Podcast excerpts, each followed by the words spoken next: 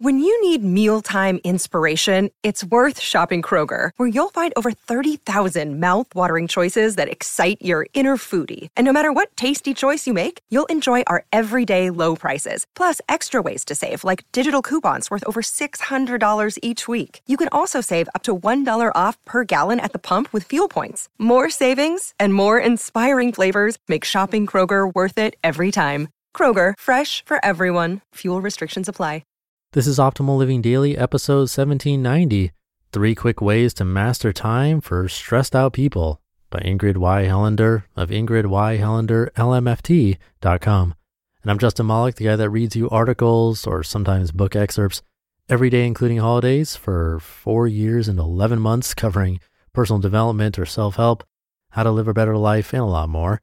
It's always with permission from the authors or websites. Just hit the subscribe button or follow button in your podcast app to get new episodes for free. And with that, let's get right to it and start optimizing your life.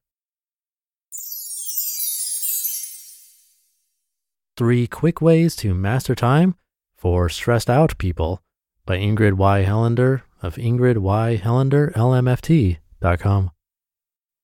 You lead a full life work, family, friends, homes and even emails, texts, and phones add to the time crunch. You know that stress. There's too much to do and too little time. Where is your clone when you need it? Today, it's easy to become a time checker, watching your phone or watch and setting frequent alarms to stay on schedule.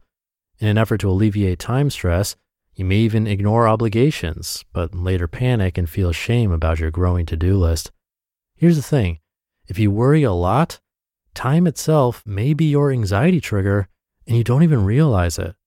Unfortunately, your nervous system does recognize this trigger and physically reacts to the added time stressor many times throughout the day. What can you do when the reality of time causes undue stress? I've come up with three ideas that simultaneously help you to rethink time and calm your body so you can get stuff done and still feel great. Number one, realize that time is relative. In his 2008 best-selling book, The Big Leap, Gay Hendricks talks about his practice of using Einstein time rather than Newtonian time. When I first read this concept, I was both intrigued and a little shocked. As you know, Einstein knew that everything was relative, hence Einstein's theory of relativity. Hendricks explains that he uses this relative nature of time to his own advantage. I suggest you use this reality mentality as well to promote calmness and keep time in perspective. Here's how to use Einstein time to calm. First, imagine the last time you were doing something you love to do. You may have been alone or with someone you adore. Breathe and feel the good sensations you had when you were enjoying this time. Notice how in your mind, time just flies by when you're having fun. An hour can feel like 10 minutes. Now, shake off that feeling, breathe, and recall a time when you were doing something uncomfortable or difficult in an uncomfortable setting. Maybe you had to change a flat tire in the summer heat, or maybe you had to spend time with a person you dislike while doing something you loathe. Feel your body and notice how time slows down during those moments. I recall sitting in a hot high school classroom in June feeling tired and uninspired. I remember blinking my eyes in amazement as the wall clock appeared to stand shock still. Got the feeling? You can use these body sensations to change your relationship to time. Rather than feeling always behind the gun, unable to catch up, you can notice the relativity of time and use it to your advantage. When you feel anxious about having insufficient time, remember that the experience of time belongs to you. Change your experience, change time. Breathe and practice belief statements that will change your perspective and relationship to time. For example, I make time. Time belongs to me. I use these statements when I catch myself in old stressful patterns throughout the day. When the frenzy starts inside, I remind myself that my experience of time is alterable and mine. How do you want to experience time? That is what matters. Number two, use time wisely with compassion and love for yourself and others. Have you ever watched an old episode of Mr. Rogers' Neighborhood? Talk about slow, conscious pacing.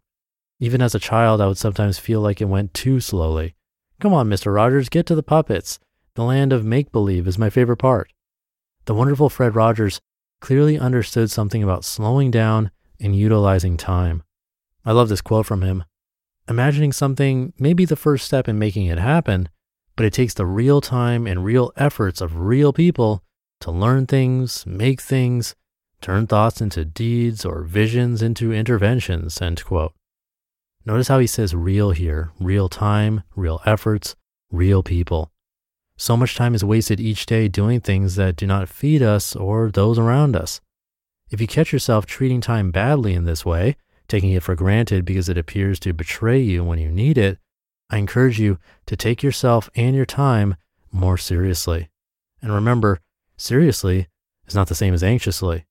When you slow down and calmly use the time you have in meaningful ways, time feels more friendly.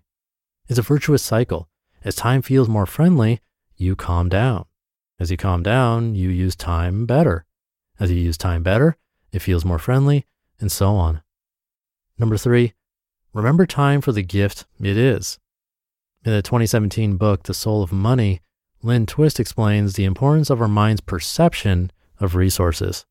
She says it best quote, For me and for many of us, our first waking thought of the day is, I didn't get enough sleep.